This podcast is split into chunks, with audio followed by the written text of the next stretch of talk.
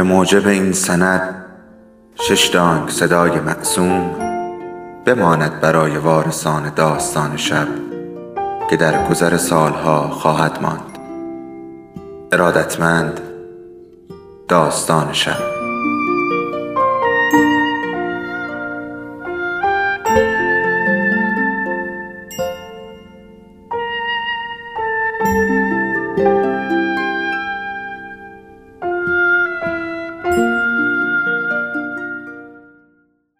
یکی بود یکی نبود.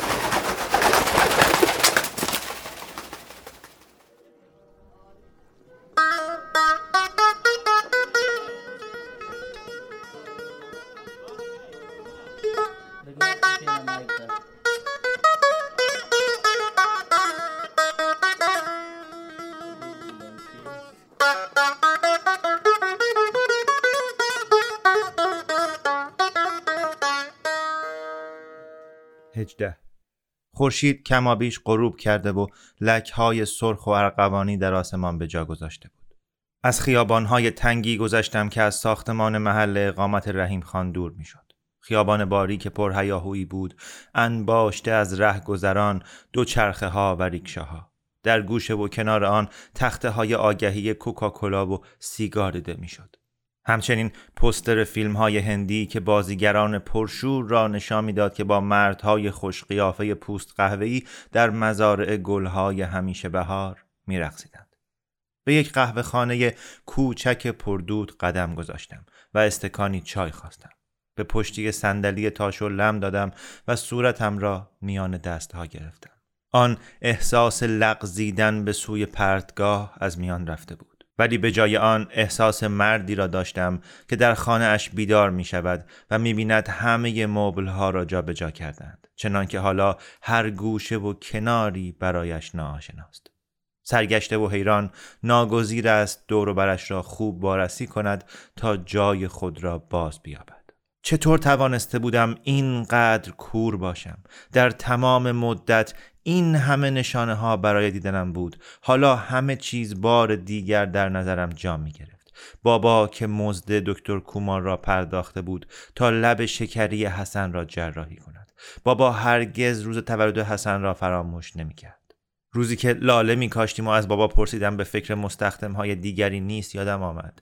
داد زده بود حسن هیچ جا نمی رود همین جا با ما می ماند جایی که متعلق به آن است. این خانه اوست و ما خانوادهش هستیم. وقتی علی گفته بود او و حسن از پیش ما می روند بابا گریه کرده بود. گریه! شاگرد قهوه چی یک استکان چای جلوی من گذاشت. در وسط پایه زبدری میز حلقه ای پر از گلوله های فلزی بود. هر یک به اندازه گردو. یکی از گلوله ها از جا در آمده بود. خم شدم که جا بیندازمش با خودم گفتم کاش می توانستم زندگیم را هم به همین سادگی میزان کنم. از تلخترین چایی که سالها نخورده بودم جرعه نوشیدم و به فکر سریا، ژنرال، خال جمیله و رومانی که ناتمام گذاشته بودم افتادم. رفت و آمد اتومبیل ها را در خیابان و مردمی را که از مغازه ها و دکه ها بیرون می آمدند و تو می رفتند تماشا کردم. کوشیدم به قوالی که از رادیوی ترانزیستوری میز بغلی پخش می‌شد گوش دهم یا به هر چیز دیگر توجه کنم اما بابا در شب فارغ و تحصیلی در نظرم بود که در فردی که تازه به من هدیه داده بود نشسته بود بوی آبجو می‌داد و می‌گفت کاش حسن هم امروز با ما بود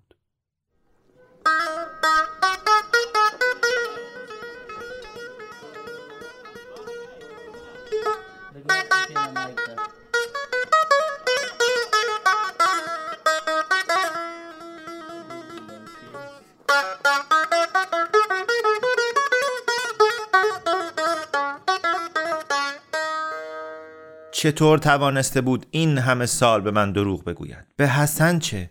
بچه که بودم مرا روی زانو نشانده بود. یک راست توی چشمانم نگاه کرده و گفته بود فقط یک گناه هست و آن دزدی است. وقتی دروغ بگویی حق دانستن حقیقت را از دیگری دزدیده ای مگر همین جمله ها را به من نگفته بود؟ و حالا پانزده سال بعد از اینکه به خاکش سپردم فهمیده بودم که بابا خودش دزد است.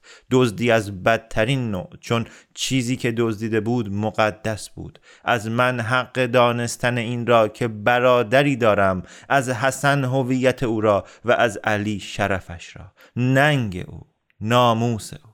این سوال دست از سرم بر نمی داشت. چطور بابا می توانست توی چشم های علی نگاه کند؟ چطور علی سالها در خانه ای به سر برده بود که می‌دانست اربابش او را بی آبرو کرده؟ آن هم به بدترین وجهی که می‌توان آبروی یک مرد افغان را برد. به علاوه چطور می‌خواستم این تصویر جدید بابا را با آن یک که سالها در خاطرم حک شده بود آن تصویر او با آن کت و شلوار قهوه‌ای کهنه که لنگ لنگان در راه ماشین روی تاهری می‌رفت تا دست سریا را در دستم بگذارد آشتی بدهم. در اینجا باید یکی دیگر از کلیشه های معلم ادبیات خلاقم را به باد تمسخر گرفت. پسر لنگه پدر. ولی این موضوع حقیقت داشت نه؟ چنان که معلوم شد من و بابا بیش از آن به هم شباهت داشتیم که می‌دانستم. هر دو به کسانی که حاضر بودند جانشان را فدای ما کنند خیانت کرده بودیم. با این فکر چیزی برایم روشن شد. اینکه رحیم خان نه تنها برای دادن کفاره گناه من بلکه برای کفاره گناه بابا هم بود که مرا اینجا خواسته بود. رحیم خان گفته بود که همیشه به خودم خیلی سخت گرفتم اما حیران شدم. راستی من که علی را وادار نکردم روی مین پا بگذارد و طالبان را به خانه نیاوردم که حسن را با تیر بزنند. اما من باعث شدم علی و حسن از خانمان بروند. آیا تصور این که اگر چنین کاری نمی کردم اوضاع طور دیگری می‌شد راه دور و درازی است؟ شاید بابا آنها را با خودش به آمریکا می آورد. شاید حسن حالا خانه ای شغلی خانواده ای از آن خود می داشت. شاید در کشوری به سر می برد که هیچ کس اهمیت نمی دهد هزار کیست یا بیشتر مردم حتی هزاره به گوششان نخورده است. شاید نه اما شاید هم بله. به رحیم خان گفته بودم نمی توانم بروم کابل. در آمریکا زن دارم خانه دارم شغل دارم خانواده دارم. اما چطور می‌توانم بار و بنم را بردارم و بروم؟ حالان که اعمالم به بهای از دست دادن همین ها برای حسن تمام شد. آرزو کردم کاش رحیم خان مرا نخواسته بود. گفتم کاش مرا در نسیان خودم رها می کرد اما او مرا پیش خود خواسته بود و آنچه برایم فاش کرد همه چیز را در نظرم عوض کرد. وادارم کرد ببینم که همه زندگیم مدتها پیش از زمستان 1975 تا وقتی که آن زن هزاره ترانه خان هنوز از من پرستاری می کرد دایره ای بود از دروغ، خیانت و راز. گفته بود هنوز راهی برای جبران مافات هست. یک راه برای پایان دادن به این دور و دایره. با یک پسر بچه یک یتیم پسر حسن جایی در کابل. سوار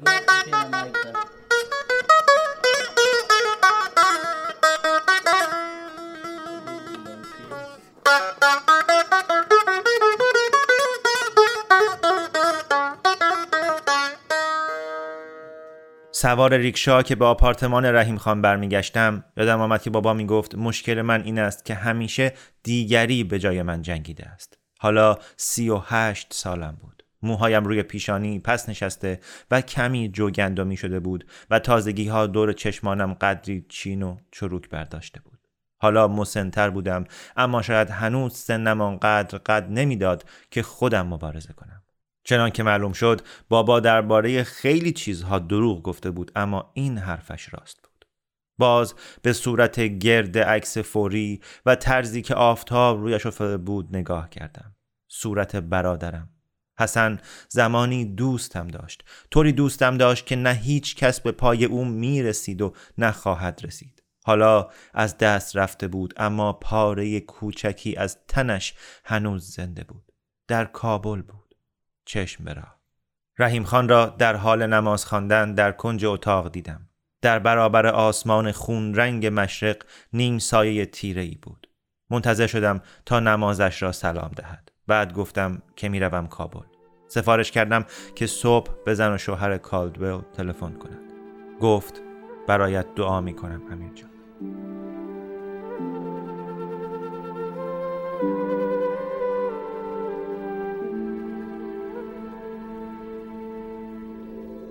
داستان شب بهانه است. برای با هم بودن دور هم نشستن شنیده شدن.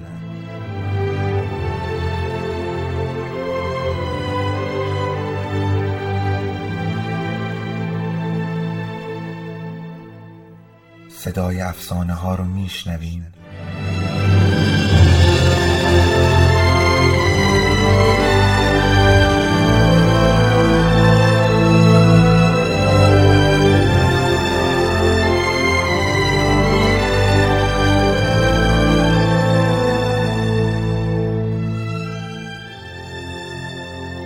شبتون بخیر.